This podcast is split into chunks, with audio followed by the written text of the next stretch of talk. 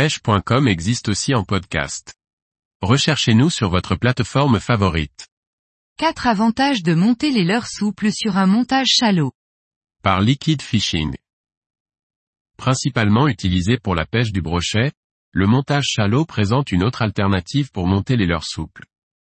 Il comporte un certain nombre d'avantages, regardons ensemble ce qu'il a de bénéfique.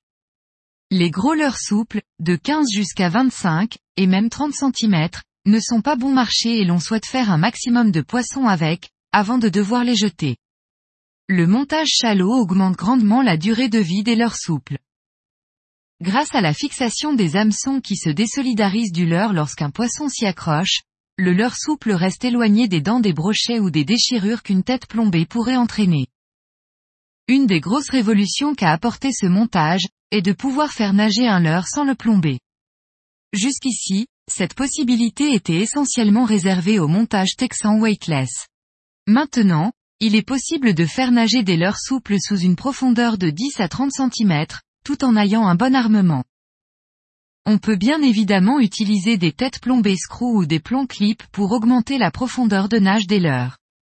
Ainsi, on est capable de faire nager un même leurre, avec une même monture, dans des profondeurs variantes de 10 cm jusqu'à une dizaine de mètres.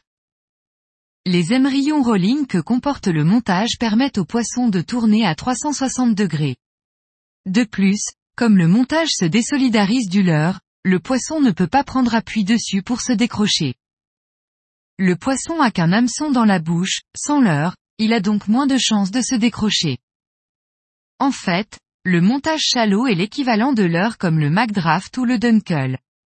Cependant, une fois que ces leurres sont inutilisables, ils partent à la poubelle et leur armature n'est pas réutilisable.